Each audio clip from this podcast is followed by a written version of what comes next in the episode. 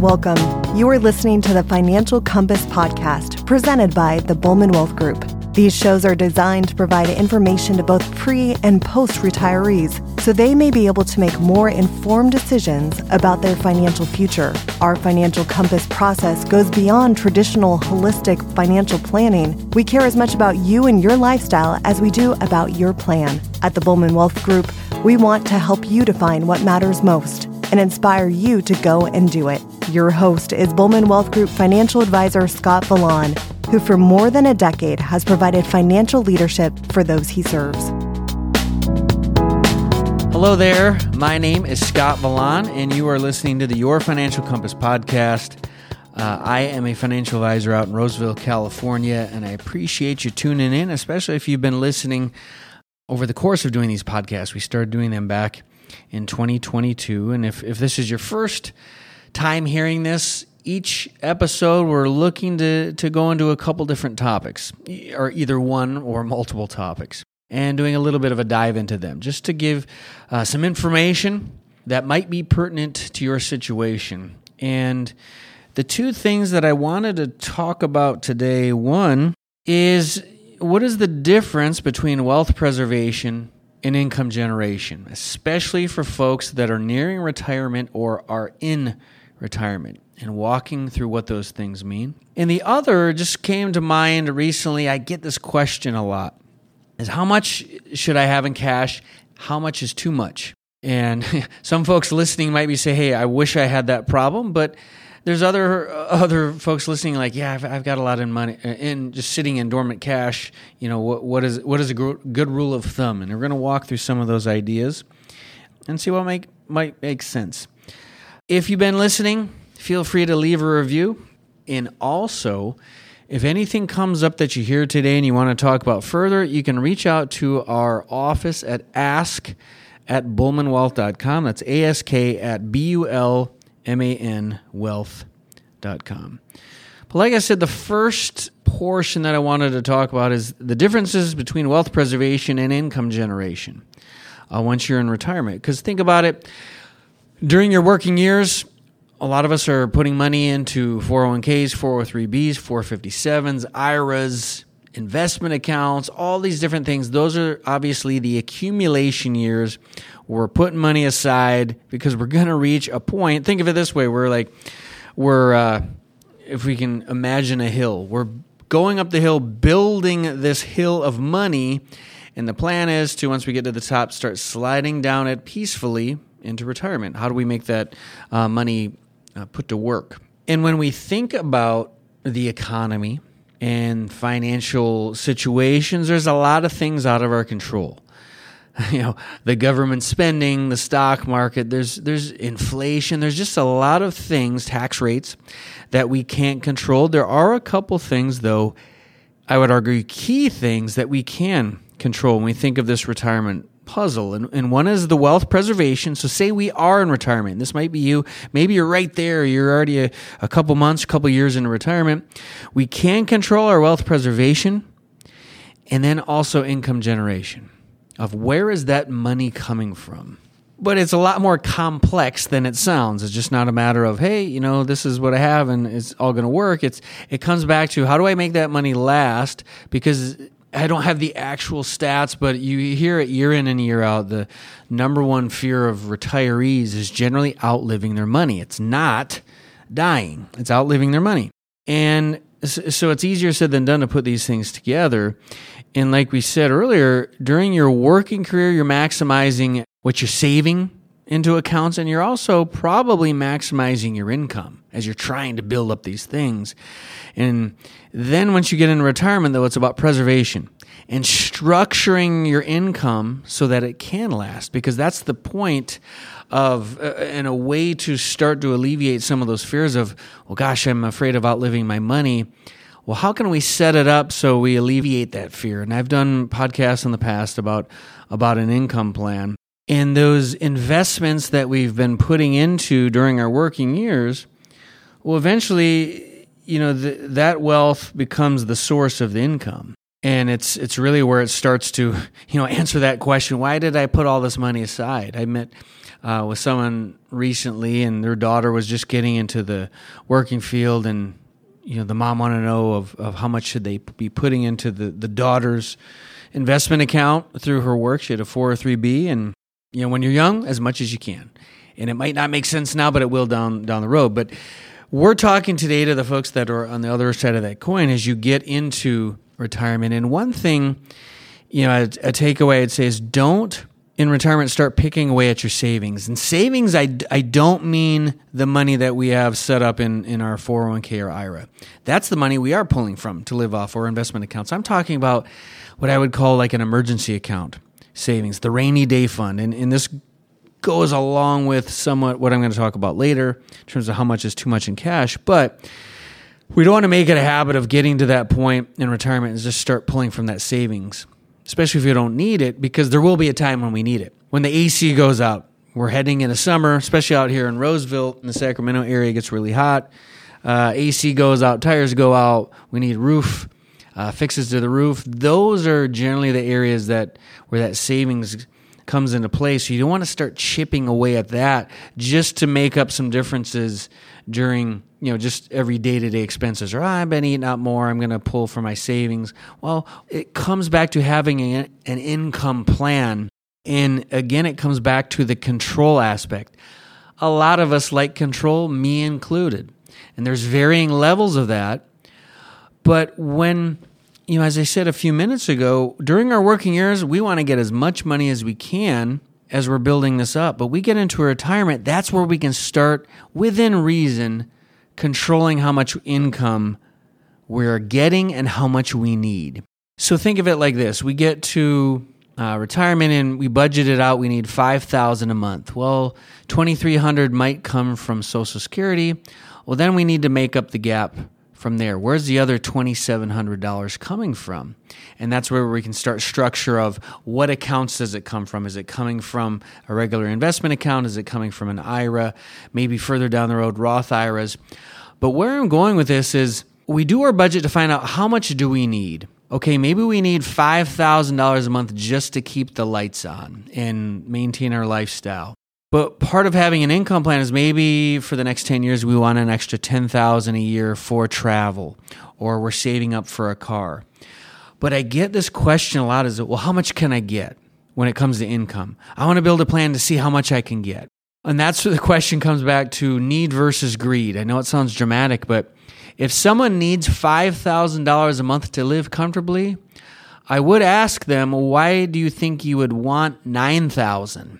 And that's where it comes back to that question of like, well, how much can I get? I ask, how much do you need to live comfortably? Because it comes back to the element of controlling it. If I can control the amount coming in, I can also start to have a hand in controlling how much I'm paying in taxes, especially if we're pulling money from, say, an IRA or a 401k. We know all of that is taxed as regular income. So we can really have a hand in pulling just what we need. And, you know, there might be times where we need more leading into the holidays or a trip, but I would question motives of why I want to get as much as I can. Because if we need 5,000, we're taking out 9,000, sometimes we might get into the situation where we just start spending the extra just because we feel like we have to. And then that's where we start running into the problems of, uh oh, I'm running out of money as the years go on. So that's really where that control comes in of, be deliberate about how much we're getting. Sometimes it even comes into the structure of um, investments. Things like dividend paying stocks, bonds, annuities. You can use annuities to take a certain amount of money, set it up, and then at a future date create a pension. You know, not as many folks, it seems, at least when we're talking to folks, have pensions that, you know, it's not as, com- doesn't seem as common to me and there are ways to create that pension. But sometimes, like I said, it's just a simple matter of structuring um, what investments we might have, or internal structure of our investments to make sure we're getting a certain amount of income. And then as we look at these things, you know, that's just from the income aspect. What if we're looking to grow our nest egg for the future of, you know, we want to build this nest egg because we want to, ma- you know, we, we don't want to just plan for the next 10 years. We want to plan for the next 30 So sometimes it's a matter of sitting down to have a better understanding of how your investments or your portfolio is set up. What is your risk tolerance? You can't have your cake and eat it too, meaning I want 10% returns, but I don't want to take any risk. That's probably unlikely. So having a realistic expectation is always nice because we want accounts to grow and we want them to last for the future but we also don't want to put ourselves in a uh, situation where we're up at night, like 2022 when the market was exceptionally volatile. I'm sure there's people up at night really concerned because maybe their risk tolerance of their portfolio wasn't in alignment with their comfort level. Another thing that comes to mind in these situations is uh, legacy, legacy planning of, um, you know, there's never a right or wrong answer with this.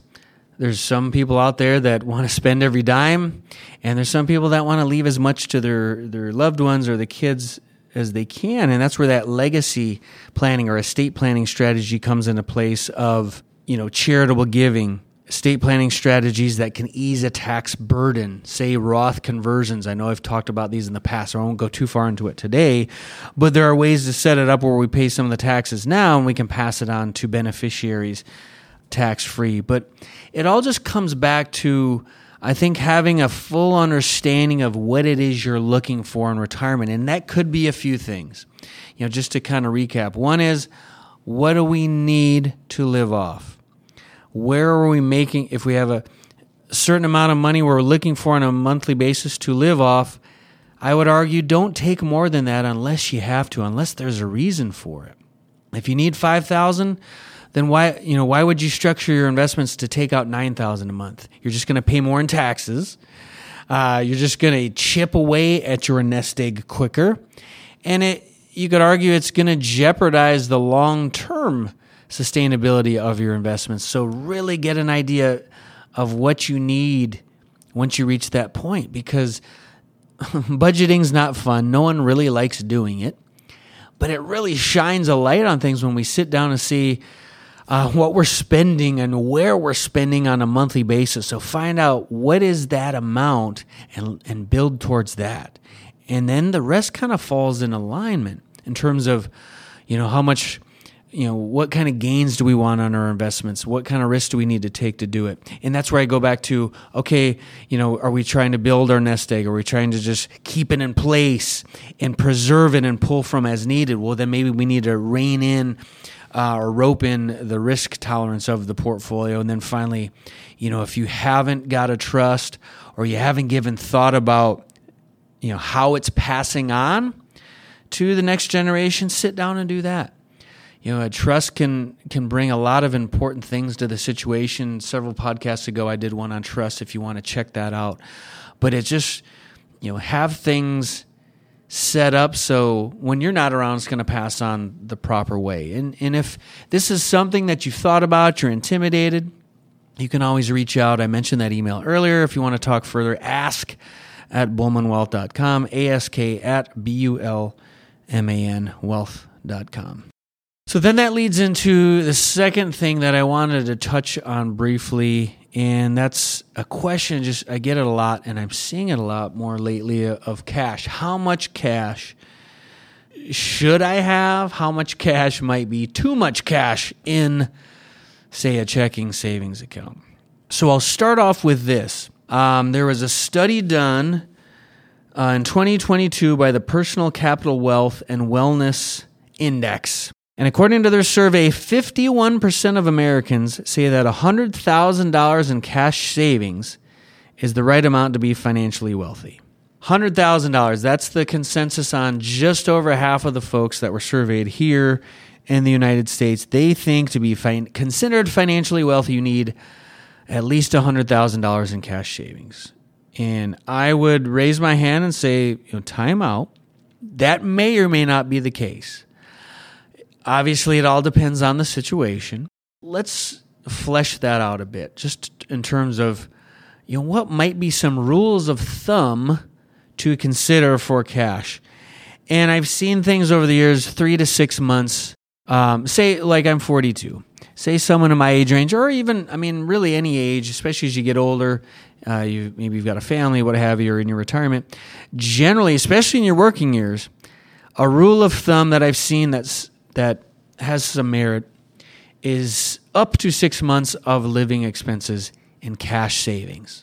So that might be if you're, you know, since I used $5,000 earlier for the other examples, if we need $5,000 a month, then you would want, in this instance, this rule of thumb, at least $30,000 in liquid cash. If something happened to you, maybe you lost a job, maybe your hours get cut, maybe you became disabled, um, you know, there's always the inflationary aspect. But, you know, if, if our budget was 7000 a month, well, then you'd want to consider having around 42000 Sometimes there'll be folks with a lot less than that. They might have enough to, to last them one month. And that's where you could come in and argue you might want to build that up a little bit more. Flip side, though, is kind of where I'm going with this is you could also argue that at some points you have too much in cash and things might get a little bit you know, flabby. Bank accounts are now paying more than they were in the past. So there is some, you know, you can get some earnings on it. But another thing to consider is okay, if you have, say, just let's throw out a hypothetical someone has $150,000 in cash. Well, in some regards, they might have a chunk of that money mapped out for a purchase in the next one to two years. We see that a lot. Someone might be moving, maybe they sold a property and they plan to buy another one anywhere in the next six months to two years. In that instance, you could say, hey, leave it there. You don't put it in jeopardy because you have a reason for it. You're going to be using that money for another purchase, a down payment on a home, what have you. Maybe you're saving up to buy a vehicle and you just want to buy it outright. So you're going to have extra money sitting in cash for that. If there's a specific reason for it, then you could say then that's a great reason to be having that much extra money in cash because you can direct it towards something and there's an ultimate goal for it. But if you're just if someone's just tossing money into a bank account because they might be afraid of the market or a number of other things, well, then it's a matter of when do you need that money? Uh, in the example I just gave, they want it in the next six months to two years. Well, if you're just throwing flip side of that, if you have cash and there's not a real need for it, and you've already saved up enough to cover, say, six months of expenses, well, then it's a matter of efficiency. You know, because you consider saving that money and, and something that could potentially earn more than the bank account. You know, you come into what's called opportunity cost. If the bank's paying 3% and you could potentially earn more than that, let's just throw out a number, say 6%, 7% by investing it, well, then you just do the math. Uh, so sometimes it comes down to a need aspect. But um, I always like the, the phrase of efficiency and, and is this money working for us? Talked to a guy recently, he's like, My money's lazy. It's not doing anything for me. So I'm really wanting to start looking into options. And that's one regard. And some people will say, Well, I just like to have a hundred thousand because that helps me sleep at night. Well, hey, th- there's the emotional aspect of it. Makes you more comfortable. You know, you can always toss that into the argument. Is it being as efficient as it can be? Well, maybe not. But rule of thumb: six months of of uh, expenses saved up in cash.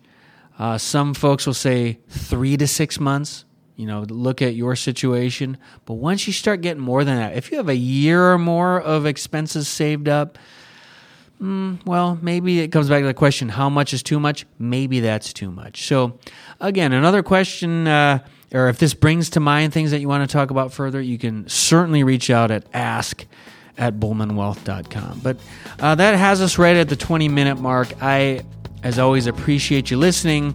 Always feel free to leave a review. And until next time, we will see you. Uh, my name is Scott Valon, and this is the Your Financial Compass podcast.